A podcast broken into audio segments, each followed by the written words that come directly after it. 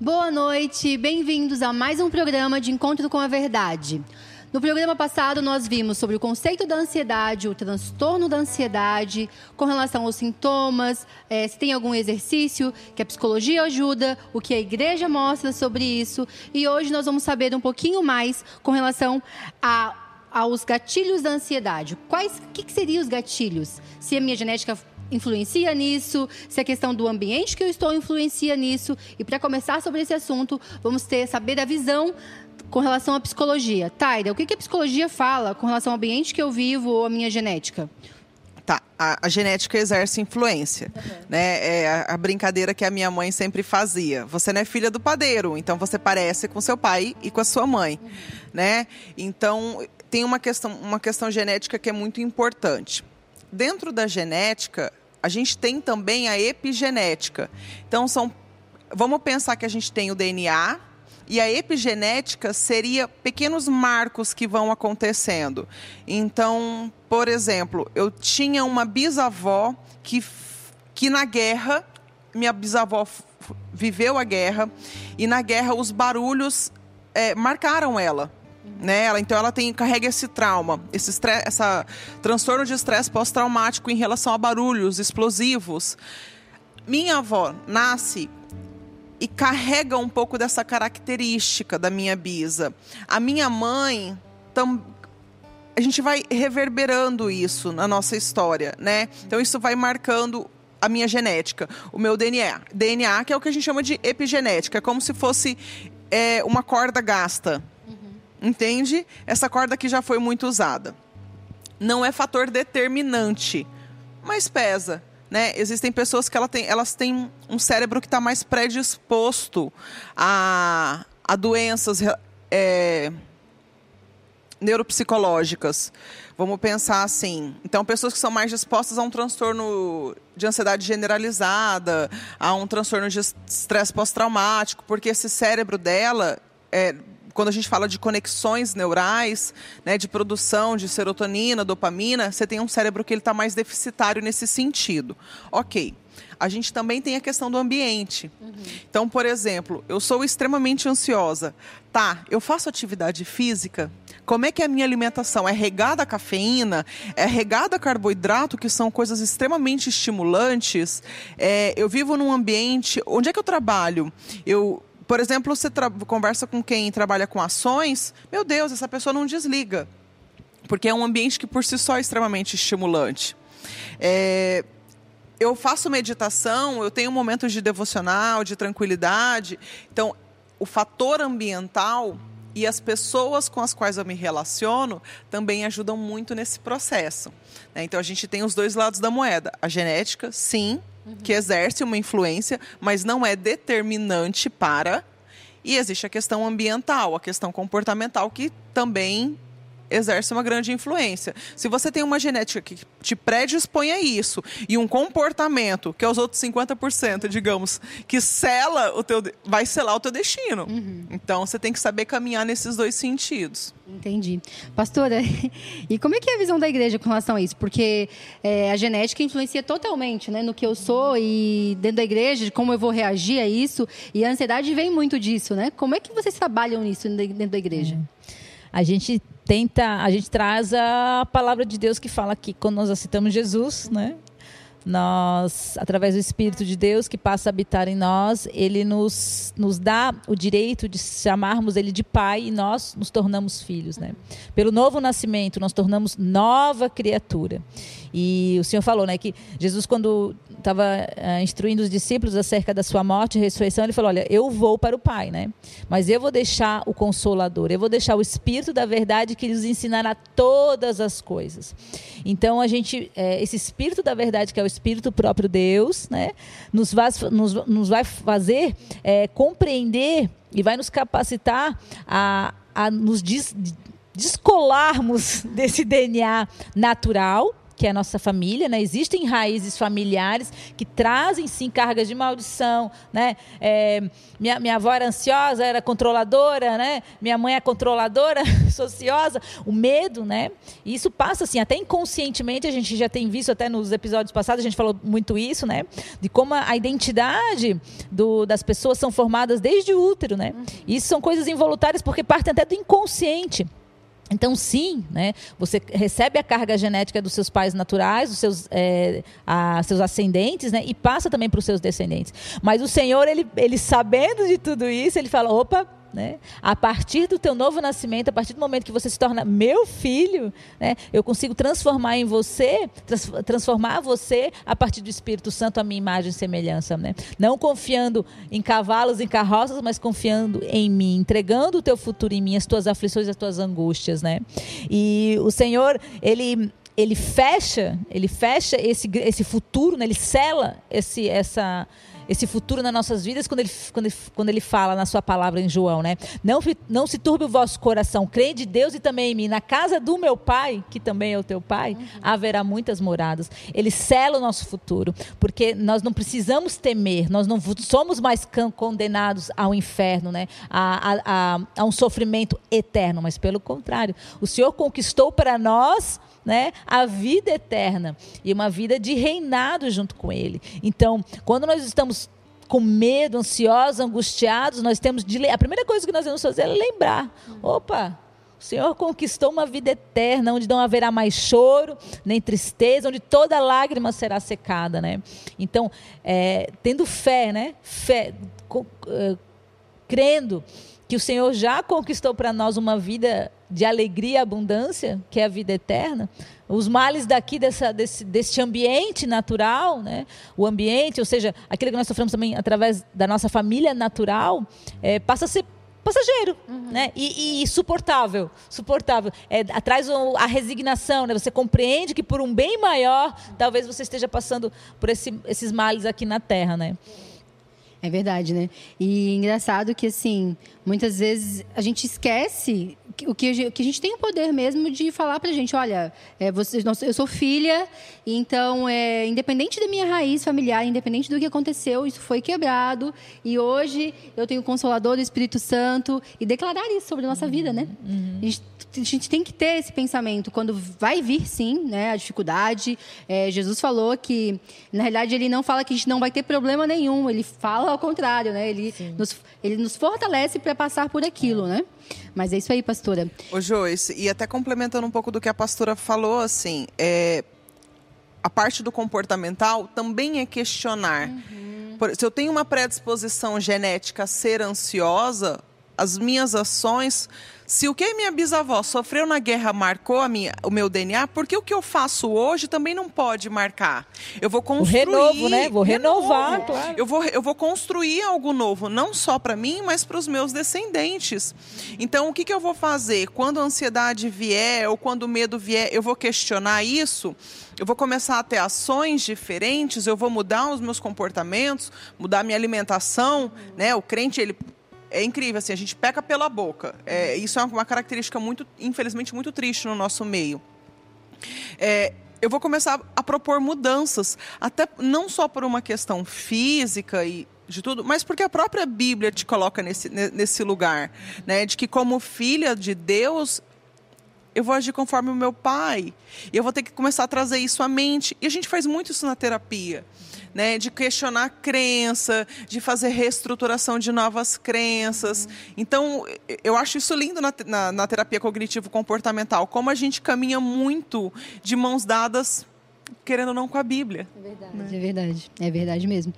E Taira, e quando, por exemplo, vem um gatilho desse, né, um gatilho ruim na nossa mente, como que, como é que vai ser trabalhado isso?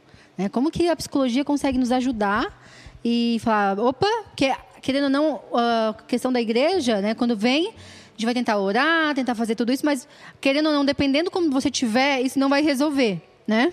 E como que a psicologia pode auxiliar nisso? Tá. É, tem um aspecto que era importante eu ter falado lá no começo, que é uma questão de personalidade. Né, nós temos características de personalidade. É, Então, existe uma, o introvertido, existe o extrovertido, existe aquela pessoa que ela é mais é, metódica, né? É, cada personalidade vai lidar com as situações ao redor de um jeito.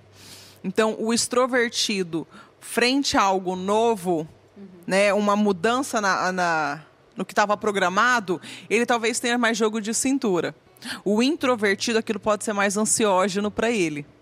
Né? O metódico, o perfeccionista que cai no extremo de um metodismo, é extremamente angustiante para ele essa mudança. Talvez o extrovertido ele consiga lidar melhor. O extrovertido talvez fique mais ansioso, o gatilho dele seja justamente a rotina. Então eu preciso reconhecer qual é a personalidade desse indivíduo, quais são os traços de personalidade dele. Reconhecer esses traços de personalidade, eu vou, vou questionar. Ok, se observa autoconhecimento, que é uma coisa que a gente não tem o hábito, né? Nossos pais não tiveram essa cultura, enfim, nem ele, os pais deles muito menos, mas de me conhecer, de me perceber, de parar e falar assim, meu Deus, o que, que eu estou sentindo? De onde é que veio isso? tá? Eu estou sentindo isso já tem alguns dias que eu percebo que isso está me rodeando. Então a gente precisa identificar esses gatilhos. Às vezes, de parar e me observar, observar o meu entorno, eu identifico. E às vezes eu vou conversar, por exemplo, com o meu cônjuge, com a minha família, com os meus amigos, com os meus pastores, ou até terapia, na terapia mesmo, né? De identificar quais são os gatilhos, porque cada um vai ter um. Hum. Pode ser algo extremamente positivo, uma viagem, uma festa, um casamento, um nascimento, ou pode ser algo realmente muito terrível. A possibilidade da morte, o medo, uma fobia específica. Então, cada pessoa pode ter um gatilho bem diferente e muito e, e, a personalidade ainda exerce uma, uma, certa influência a respeito disso. Entendi, entendi. E assim, não sentirmos culpados, né? A, ansiedade ela não vai sair do dia para a noite. Ah, agora eu, eu sou uma pessoa super ansiosa hoje e vou diante de Deus, coloco lá e amanhã já vai estar tudo resolvido. Não, não vai ser assim, né? É, na realidade, ela é um processo. É, como tudo nós que nós vimos que o Senhor faz com a gente, né? Ele é é a gente não consegue ser modificado assim. Não, a gente tem que ter uma constância, né? E é esse processo, é esse processo que nós precisamos para que, que o Senhor controle nossos pensamentos, para que nós possamos colocar tudo, todo o nosso futuro diante do Senhor. E para que isso possa nos ajudar a controlar essa ansiedade, sim. Muitas vezes a gente não vai conseguir nem orar, porque a gente está tão ansioso que a gente não consegue nem parar, né? Mas tenha em mente tudo isso que a gente falou aqui, aqui hoje. E quando vir um gatilho, Colocar diante de Deus, sim, mas procurar outras ajudas também, tá? Ô Joyce, tem um psicólogo, desculpa a interrupção, o Jonathan Hyde, se eu não me engano, que ele dá uma comparação que é muito legal. É como um elefante, né? E um piloto, digamos, do elefante. E esse elefante são as suas reações mais primitivas, né? E vamos pensar que a ansiedade é uma reação, querendo ou não, primitiva. É, se o elefante, se você quiser que o elefante vá para a esquerda e esse elefante quiser ir para a direita, querida, o elefante vai para a direita. Eu sinto muito por você que quer muito à esquerda. O elefante vai para a direita. E não adianta tentar fazer esse elefante ir para a esquerda na base do grito, da raiva. Tipo assim, ai, elefante, seu idiota, como você. Não, você tem que. Não. Quer ter, exercer domínio sobre esse elefante, seja um bom domador. Aprenda a domar este elefante. Não é na força do grito é sobre domar, e domar requer tempo. Então, estou sentindo ansiedade, eu preciso domar essa ansiedade. Requer tempo, requer disposição, requer exercício. Você não se torna um bom domador de elefante da noite para o dia. E entenda que de vez em quando, mesmo você sendo um exímio domador, esse elefante pode dar a louca e sair em disparada. Pastora, e como que a igreja é, ajudaria nesses gatilhos? Quando vira algo na minha mente, eu gerar ansiedade, como que a igreja consegue é, explicar um pouco com relação a essa pessoa, o que, que pessoa, essa pessoa vai fazer nesse momento? Uhum. Então tem a. Mais uma vez a gente, a gente busca né, auxílio na palavra de Deus. Né? Cristo tem sido nosso modelo. E todo o legado dele, que é a palavra de Deus, é o que a gente usa como resposta, como luz, né? A palavra é luz para os nossos pés. E tem um texto que é maravilhoso, que está lá em Filipenses 4, a partir do 6, que eu vou tomar liberdade aqui para ler. Fala o seguinte: Não andem ansiosos por coisa alguma, mas em tudo, pela oração e súplicas e com ação de graças, apresentem seus pedidos a Deus. E a paz de Deus, que excede todo o entendimento, guardará os seus corações e as suas mentes em Cristo Jesus.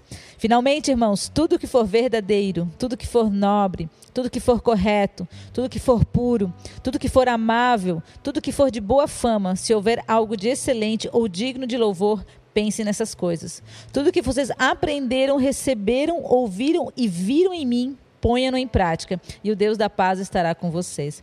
Aqui é uma síntese, né?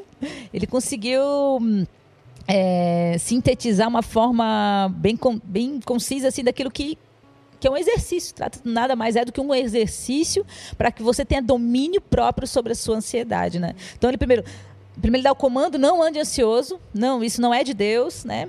É, mas pela oração, né? Ou, ou, seja, a tua comunhão com Deus, né? Onde você entrega ali a tua angústia, você fala com Deus, onde você descarrega em Deus, né? As, as tuas necessidades, né? E sendo grato por tudo aquilo que Ele já fez. Então, aí um outro exercício. Você vai lá, ó, mas pô, se Deus foi, Deus cumpriu todas essas promessas na minha vida, por que, que Ele não é fiel? Por que Ele não é Deus também para cumprir essa presente, né? Essa que está que a qual estou trazendo essa, essa ansiedade, esse sentimento de ansiedade, ou trazendo dúvida, medo, né, ah, nesse momento na minha vida.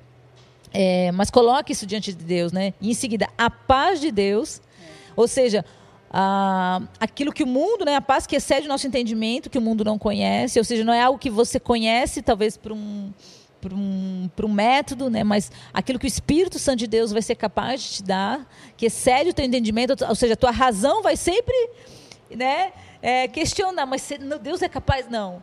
Creia que Deus é capaz de trazer uma paz independente do momento que você esteja.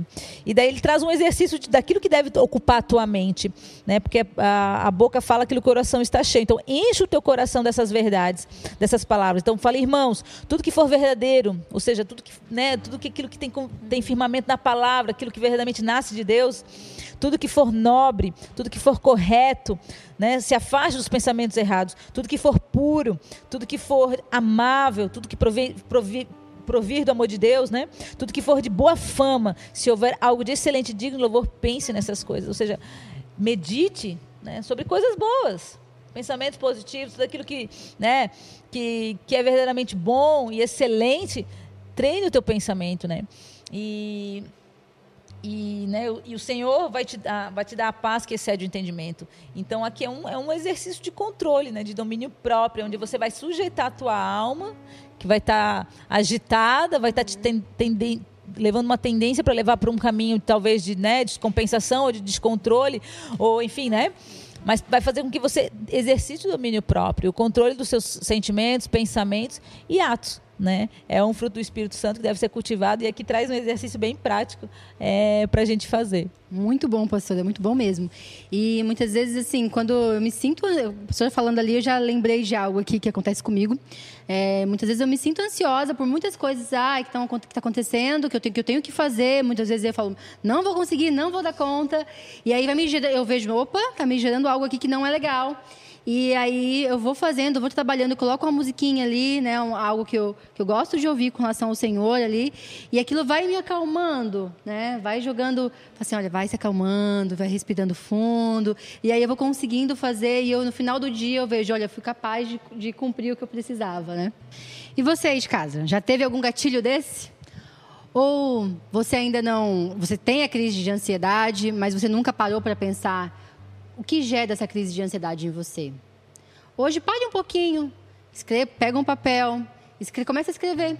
Como, quando você se sente ansioso, o que está acontecendo dentro de você? É importante você se conhecer, como a Taira falou, como a pastora também falou aqui, para você colocar diante de Deus as suas questões. O Senhor ele está para te ouvir, ele vai ouvir todas as suas queixas e escreve. Escrever é o melhor remédio, porque ali você coloca para fora e depois você vai ler aquilo e muitas vezes coisas que você até tem medo de colocar para fora, mas isso é um gatilho da ansiedade na sua vida. Não se esqueça de compartilhar esse vídeo, de se inscrever no nosso canal e até o próximo programa.